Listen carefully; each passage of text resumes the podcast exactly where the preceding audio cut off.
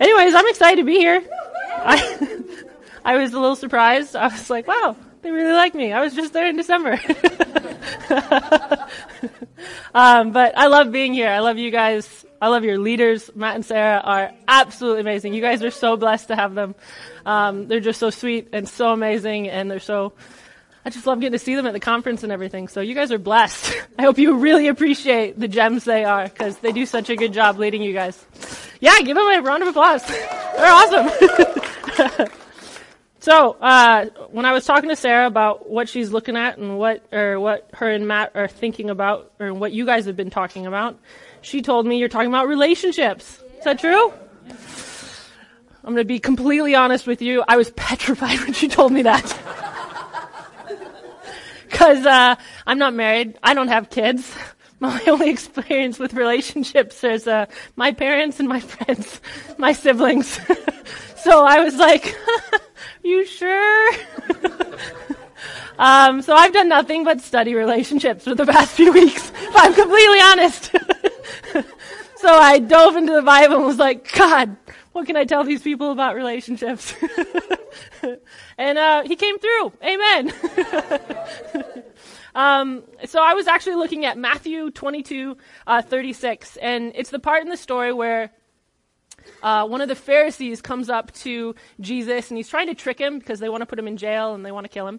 Um, and so he's trying to get him to basically speak blasphemy. And so he's like, Jesus, Rabbi, tell us um, the the the best commandment. What is the greatest commandment in the law? And Jesus, knowing they're trying to trick him, he says, um, You shall love the Lord your God with all your heart and with all your soul and with all your mind. This is the great and first commandment. And a second, it is like it. You shall love your neighbor as yourself. And I think we've all heard that verse like a thousand times, you know, love God, love people. That's it. Um, but when I was reading it, I was like, there's actually a third element to that. And so I want to talk about loving God, loving people, but then I also want to talk about loving yourself because I think in order to have good balance in your life and in any relationships, um, I'm 28. I don't know a ton about this stuff. I'm hoping by the time I'm 60, I've got some of it down. but the one, thanks. but I, the one thing I do see and the one thing I do know is that life is about balance and it's about having healthy, um, full relationships. And I believe um, having a relationship with God, having a relationship with others, being your spouse, your siblings, your family, your friends, your the stranger down the street, the guy you meet at the gas station, I mean anyone, and then a healthy relationship with yourself is is vital to life, and it's what keeps us. Um, healthy and strong because if one of those is out of whack, the other two are going to get out of whack. And so you've got to make sure you're always keep tending those gardens in a sense and keeping those relationships healthy and strong. And so I want to start with God because that's the first one he lists.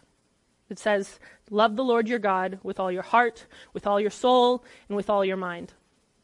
And that's actually Jesus quoting Deuteronomy 6 because it's said again in Deuteronomy 6. um, and so when, when you look at that verse, what it actually means to love the Lord your God with all your heart, with all your soul, and with all your mind, um, I think that can get a little confusing sometimes because you think, well, okay, my heart loves him and my mind loves him. And it's like, what does he actually mean by that? And what's fascina- fascinating is um, the Jews viewed uh, philosophy very different than we did. Um, they weren't they didn't have any Greek influence, they didn't have any Roman influence. And so they, they viewed things slightly differently. And so for them, the heart was actually their brain. I know that sounds weird, but they didn't actually have cadavers and they didn't cut people open and they didn't realize they had one of these. So for them, their heart was where all their thought and reason came out. And the Greek and the uh, Hebrew word for heart is lev. Spelled with a B, so it's L E B, but it's lev. um, and that's where they thought with. They thought you thought and you felt things with your heart, mainly thinking, all your reasoning. Your emotions came from your heart too, but a lot of your thinking and your reasoning came from your heart. So when the Bible says to love the God, love the Lord with all your heart, that's what they're referring to. And then when it says love the Lord with all your heart, with all your soul, and with all your mind, soul was actually interesting too, because in our thinking, when we hear the word soul, we think we're body, soul, and spirit, right? And our soul is our mind, will, and emotions. Which is close, but to an ancient Jew, that would kind of been the case, but not quite. It would have actually been your soul is um, everything about you, which is kind of broad, but it, it's it's it's your emotions, it's it's your attitudes, it's your passions, your desire, and it's your physical body.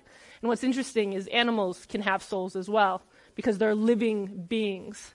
Um, it, it means uh, breath, it means blood, because your lifeblood is within you. And so soul meant all these things. And so when they were saying to love the Lord your God with all your heart and with all your soul and with all your might or your mind, as, the, as we've switched it to English to refer it better, um, they meant with every aspect of you, with your heart, with all your thinking, with all your reasoning, and with your soul, with every fiber of your being. Everything you do, all your actions, everything you do is meant to love God.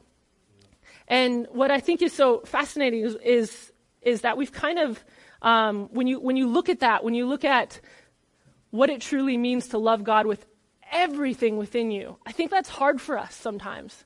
When I've done something wrong or I've sinned or I just feel doubt or anger or confusion in some way, sometimes God isn't the first person I want to go to. Anyone ever feel that way?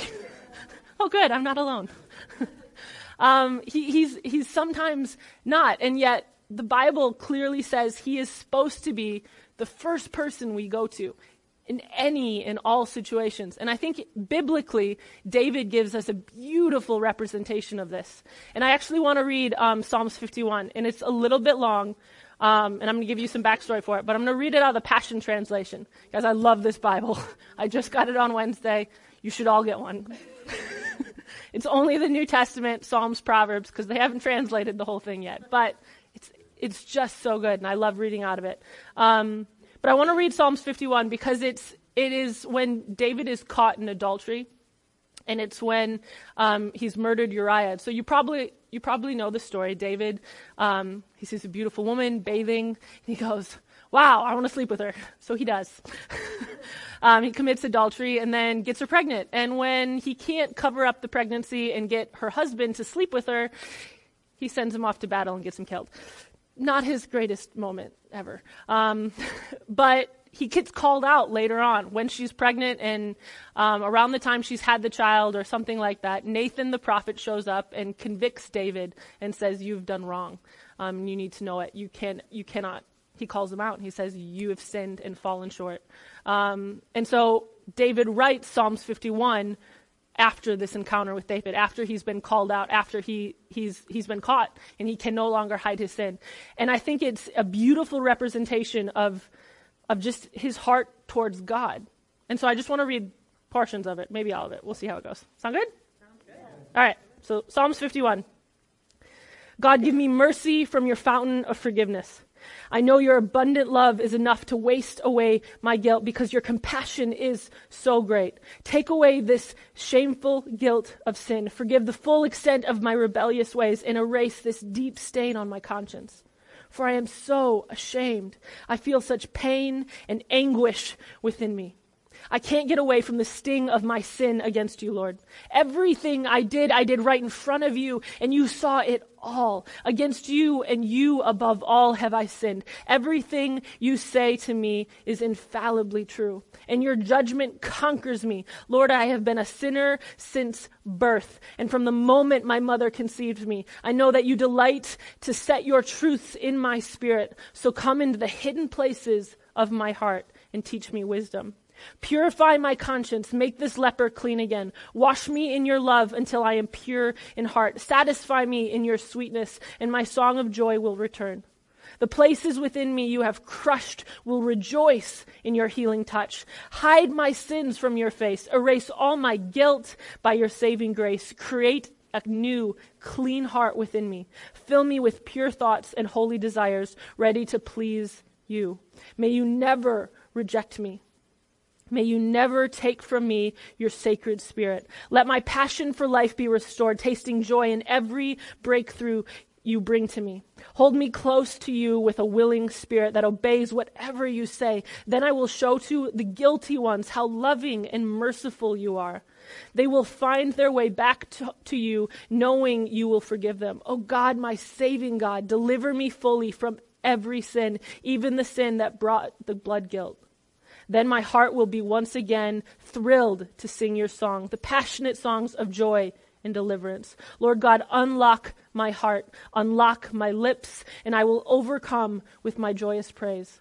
For the source of your pleasure is not in my performance or the sacrifice I might offer to you. The fountain of your pleasure is found in the sacrifice of my shattered heart before you. And I love that.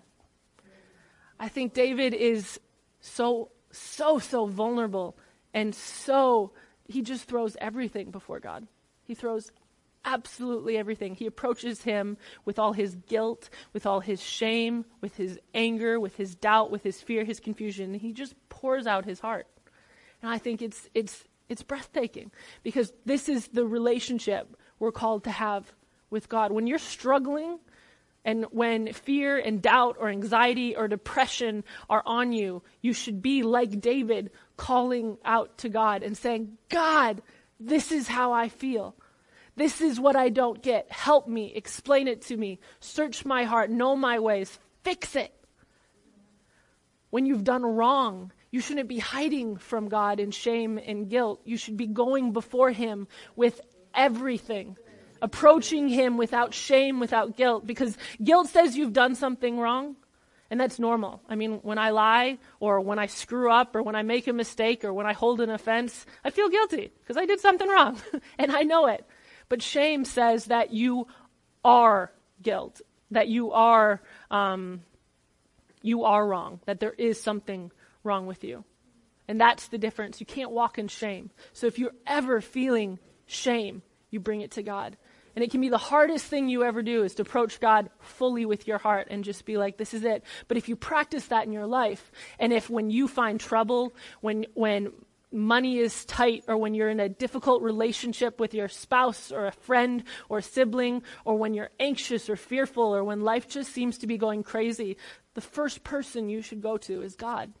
He should be instantly the first person you cry out to, the first person you tell everything in, because that's what he's calling us into. He wants to have intimate, vulnerable relationship with us. He wants us to share absolutely everything, our hopes, our dreams, our confusions, our anxieties, all the great things, the wonderful things, and the terrible, tragic things we go through. He wants to know it all. And even though he, he knows all, and even though he's omniscient and omnipresent, sees and hears everything, he just wants to share connection with you and he wants to he wants to know your heart. and He wants to know what's going on inside of you. And so if this is a practice you establish in your life, it's going to bring you to a whole nother level in relationships. I know one of the things I, I struggle with with my friends, um, I'm a high introvert, very high introvert. I like my alone time. I know it's weird. I'm standing in front of you, and most introverts don't like to public speak. I do. Um, but I'm highly introverted, which means I need my alone time to recharge. I prefer to sit and read a book and watch TV and never talk to people. If I didn't have Jesus, I'd be a complete and total hermit. I'm not kidding. I'd see my family once a month, hang out a few friends once a month, and be perfectly happy. I'm not kidding. but because I have Jesus, and because I have a relationship, I know I'm called to more. And that's the relationship God wants to have with you. He wants to have an ultimate, or intimate, vulnerable relationship with you where you pour out everything. And it's so uh, cathartic, cathartic. I can't remember that word, sorry. um, when you do it, it, it releases something inside of you that just unlocks unlocks things. And the amount of my friends who, when I'm talking to them, because because of my introvertedness, God is who I go to first in everything, because He's who I trust most. He's who I I'm most vulnerable with because I, I like Him more than people, if I'm honest. and so when I talk to my friends, who mainly tend to be extroverts, um, they're talking to everyone else about their problems. And when I'm like, "Have you talked to God about this?" They're like, "No," and I'm like why? He's so much smarter than me. you should really try that. And so if you establish that in your life, where when you come against struggle and when you come against difficulties, He's the one you go to first, you're going to find wisdom and security and that joy we were singing about pouring into you so much better than if you just go to people or try to do it on your own. And so when I read Matthew 22, that's what I see. I see the importance of having an intimate relationship with God. And that's how you love God. Because when you love someone, you're intimate and you're vulnerable with them. And that's the relationship God wants to have with you. And so the second one is relationships with people. Because Jesus then said, and the second next to loving God is to love people. And we say that a lot. We say love people. But I think that is the hardest thing, if I'm completely honest. Loving people can be hard. that might be an understatement. um, but loving people is what we're called to do. We're called to love God, we're called to love people. And I specifically want to focus on the church as a as a body. So Christians mainly. We're meant to have relationships outside of the church as well. That's that's normal and that's great and it, and it's what we're supposed to do. We're supposed to, you know, preach the gospel into all nations and tell people the good news of the kingdom. Um, but we're also meant to have uh, an abiding fellowship um, with each other. And that can be hard because when you're called into fellowship, you're called to vulnerability. You're called to share. You're called to bless. You're called to be there for people and support people and love people, no matter the circumstance and no matter the situation. And Acts 2:42, you don't have to turn there. I'm just going to read it really quick. It says, "They were continually devoting themselves to the apostles' teaching and to the fellowship, to the breaking of bread and prayer." And that word fellowship is what I want to focus on because fellowship in the Greek means is uh, the word is koinonia. It's kind of funny. I used to go to a homeschool group called Koinonia. So a bunch of awkward homeschoolers got together and had fellowship. it's not what it was meant to entail. but I always thought it was funny.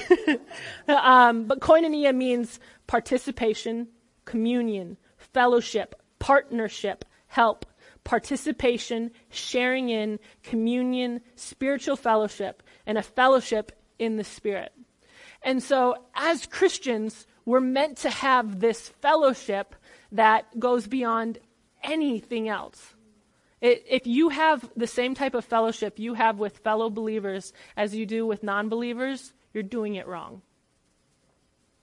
You have to have the fellowship you have with the church should look drastically and radically different than the fellowship you have with someone who doesn't know Jesus. Because we're called, the, um, the Bible says that our love for one another is what is meant to draw people in. The way you love the person sitting next to you, the person behind you, the person in front of you, is supposed to draw people into the church. They're supposed to look at our love, at the way we love each other, the way we care for each other, the communion we have with each other, the way we, we, we share and we're generous and, and we partner with each other in our dreams, in our problems, in our struggles, in our hopes, in our finances, in every way is supposed to draw people in because they look at that and they say, I want that.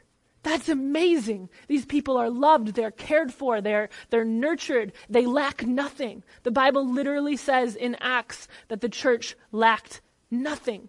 Can you imagine sitting in this room and looking around and not one person has lack financially, spiritually, emotionally, that we all come together and we meet each other's needs, the deep pains we have and the burdens we have from hurts and trauma and the, and the devastation that comes from broken world and the broken people that are in it.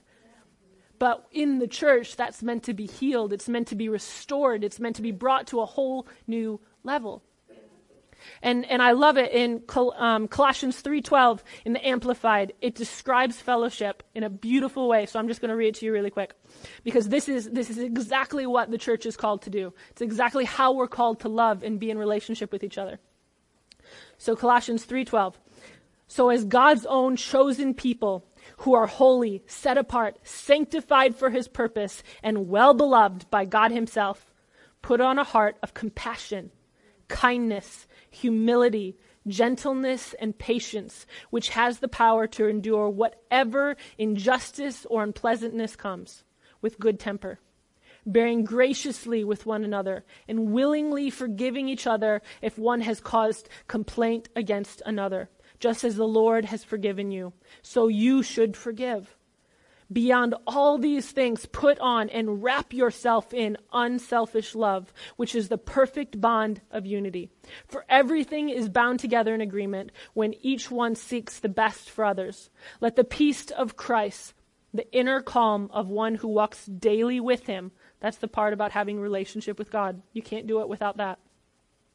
Be the controlling factor in your hearts, deciding and settling questions that arise. To this peace, indeed, you are called as members of one body of believers, and be thankful to God always.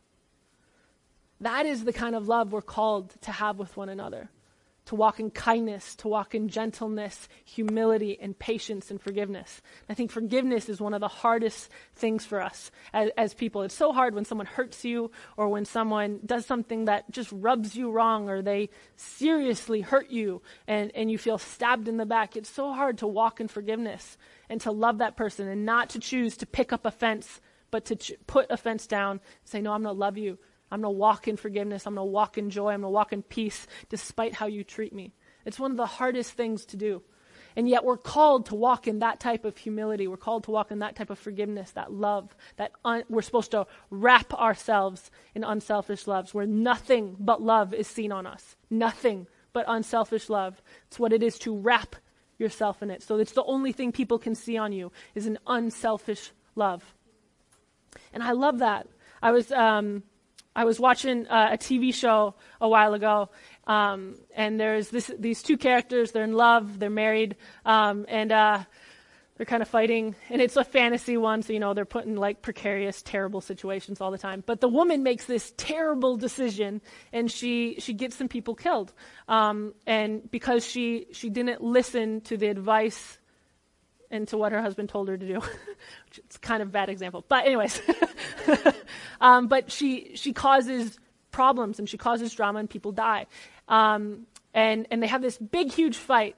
And I remember watching the show, and at the end of it, they, they're in the middle of this fight, and they're yelling at each other, and he's mad because his friends have been killed because of her choices, and she's mad because he was telling her what to do, and they're having this whole thing, and, but in the end, they figured it out, they came together and they said, I'm sorry, I made a mistake. I love you. Please forgive me. I remember watching that thinking, that has never happened on television, ever. it's like a beautiful thing. And the man had this beautiful quote um, when um, after after they made up and and he apologized or she apologized and he apologized for his his mean words because then he said some bad things, um, just, you know, normal. Uh, they apologized and they made up and he has this this beautiful quote. She asked forgiveness and I gave it. But the truth is, I'd forgiven everything she'd done and everything she could do the day um, before that day, for that was no choice. That was falling in love. I, I literally paused the television. I sat there and went, Holy crap. Why didn't a Christian do this? We should be writing this. I hope there was a Christian who wrote that because that is the epitome of love. Not only is that what marriage should look like, you have forgiven your spouse for everything they did and would do the day you said, I do. The person you're in covenant with you forgave them. The people in this body, you have forgiven them everything they did do and will do. Because that's what it's called to be wrapped in unselfish love. It's what it's called to be, to be a forgiving church. It's what it's called to walk in compassion, humility, and gentleness. And it is that love that draws people in. It's that love that draws people into the body. It's that love that draws people into the church. And I think that's breathtaking.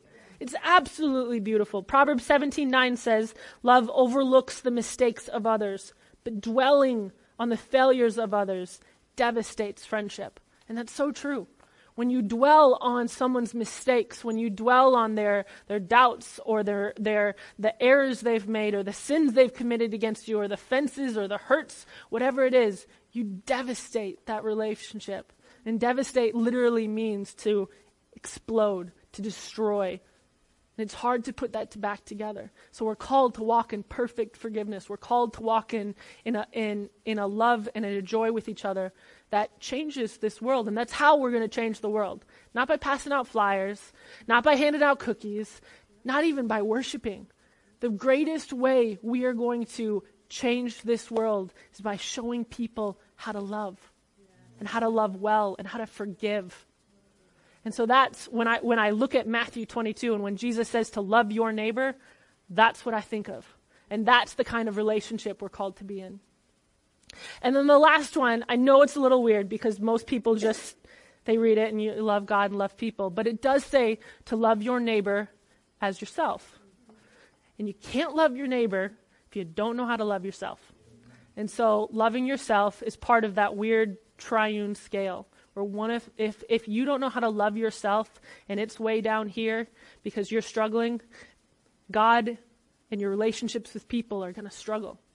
And things are going to get out of balance and they're not going to be able to stay even like they're supposed to. They're going to look like this. And it's not healthy. And so if one of those areas is out of whack, you need to put it back into whack. And loving yourself is one of the hardest things I think people do. I, I, think we're really good at loving God, and sometimes, even though it's hard, we're actually pretty good at loving people. But when it comes to me, it's hard to love myself. Because I know better than anyone else what I've done. I know better than anyone else the drama I carry, the baggage I carry, the, the hurts and the trauma and the, and the damage that's been done to me. And it's so, so hard to undo it. It's so hard to get out of that. I was talking to a friend um, a couple days ago, and and she comes from a traumatic background. She's never had healthy relationships modeled for her. Her parents were a mess. Her siblings were a mess. She was a mess. And she found Jesus and and she's struggling because she has a relationship with God, but she doesn't know how to deal with the drama and, and the trauma and the and the damage and brokenness that's been inflicted on her since birth. And and I, mean, I looked at her and I said, "Love, your biggest issue is you don't love yourself. You feel you're broken. You feel you can't be fixed. You feel there's something wrong with you, and that has to go away. You can't believe that lie anymore because that's not true. The truth is your identity in Christ. And your identity in Christ is that you're chosen, you're loved, you're, you're, you're more than enough, you're a champion, you're conqueror, all that, all that kind of stuff. And just watching tears in her eyes as she's like, crap, I got a lot to deal with. But the truth is, she can get out of that. And she can replace those lies with truth. And when she does, her identity is going to come out. And she's going to be able to walk in all that God has for her and her relationship with God and her relationships with other, which have been so out of whack because she can't deal with herself, is gonna everything's gonna fall into place, and it's gonna be this beautiful little triangular scale, which doesn't actually exist. It's a good metaphor. I was listening to Bishop T.D. Jakes. He was at Elevation Church, and he was talking to Steven Furtick. And uh, he, he, he said a, a great quote. He said, One of the most important things you need to do if you're single and you're looking to date or looking to mar- looking to be married, is you got to date yourself. And I went, that is brilliant. I am single. I'm going to date myself. And then I thought about it and I was like, I'm an introvert. I've been dating myself since birth. All I do is live inside my head. um, but as I hang out with my friends, I realize a lot of them don't actually know themselves well. When they ask me about what I like and what rubs me wrong and what bothers me, my pet peeves, I can list them off easily. I can tell you everything that bothers me about almost everything. Because I think about it a lot. But a lot of my friends don't. And I'm always perplexed by that. And I realize it has a lot to do with my introvertedness and that I like to look into my, very introspective, less outrospective. and, uh, and, and I was like, Bishop T.D. Jakes is right. We all need to date ourselves. You need to sit down, go to a restaurant, start asking yourself the questions you ask your date. And when you have an answer to those, then you can date. Then you can have a better relationship in your marriage. Then you can have a better relationship with your kids, with your, your best friend, with, with your coworker who drives you up walls. You can actually figure out why they drive you up walls. Um, and so I, I loved that. I love that. It's so important. And we're called to know ourselves. We're called to know who we are because God made you unique and He made you beautiful. I think so many times we just think, well, you know, we all should be little robots all lined up in a row and all the same because that's what good Christians are. We're, we we love and that's it. So we all should look identical. But that's not true. God made you. His spirit when, when the Bible actually talks about the soul, the nefesh, your soul, that's every part of you. It's your passions, your desires. It's, it's, it's, it's your physical being, which means God breathed that into you the moment you existed. That's the breath of life the, uh, that God breathed into Adam when he was dust and clay in the earth. That breath, that ruach, that um, nefesh, that spirit, that is what God gave you. So he gave you your quirkiness. He gave you your, your oddities. He gave you your, your hair color. He gave you how tall you are. He gave you your passions, your desires, the way you think, the way you, do, the way you love people. If you're awkward or if you're charming, if you're um, outgoing or if you're not. he gave all that to you and he doesn't want you to hide away from that. He, he gave you that to you because he wants to use it. The Bible says you are fearfully and wonderfully made. David loves to tell God how awesome he is. We should all be loving to tell God how awesome we are. God, thank you that you gave me brown hair I can turn into dreadlocks. Thank you, God, that you gave me an introverted self. Thank you, Jesus, that you, that you made my personality to be intellectual, that you made me someone who thinks and researches. And thank you that you gave me the emotional capacity of a teaspoon because it's teaching me how to be compassionate. It's teaching me how to love people better. I mean, he gives us everything. We're not meant to be little clones of one another. We're meant to be unique individuals, God breathed and God inspired. And I and and and Lewis Carroll says something beautiful because I think sometimes we think that we're all when once you've gotten to know yourself once, you're good. But the truth is you're growing and changing literally every day. At least I hope you are. Lewis Carroll in Alice in Wonderland, he says, It's no use going back to yesterday because I was a different person then. And I think that's so true because yesterday you didn't have the revelation you had today. Yesterday you didn't have the same relationship with God you had today. Yesterday, you didn't have the same relationship with your spouse, the same relationship with your sibling, the same relationship with your best friend, the same relationship with your coworker. You didn't have the revelations. You hadn't walked through the same things. You hadn't experienced the doubts, the fears, the insecurities, the triumphs, the, the victories, and, and the, the mountaintop experiences. You're constantly changing. So you should constantly be looking at yourself and being like, where have I grown? How have I changed? This is who I was. This is who I want to be. Who am I now? How do I get here? What do I need to take from back here and bring in to up here? And what do I need to leave back here because it's hindering me from here? And who am I now? And I think that's, that's it's so important. Um, our word courage is, I, I, I think, is, is fascinating. I, I, I, discovered this while I was researching. Um, our word courage comes from um, cor, and it's a Latin word. And it means, it actually means heart. And so courage is actually, its original intent. It's now become a meaning for bravery and all that, but it, it, originally it meant to speak one's mind by telling one's heart. And I think that's beautiful because you have to have courage to share who you truly are with other people and with God. You have to have courage. You have to have heart to be like, this is me. And guess what? Because you're part of the church, you got to love me as me. Yes, I'm growing. That doesn't give me a right to stay the same. That doesn't give me a right to keep hurting you. That doesn't give me the right to keep abusing you or being mean or rude or whatever. But you get to love me as I am, as I grow, as I change, as I morph, because I'm not the same person I was yesterday. I'm this person. And because we're in fellowship and because we're called to love God and love people, that means you love me as I am right now. So I can yell at you all now, and you still have to love me when I'm done.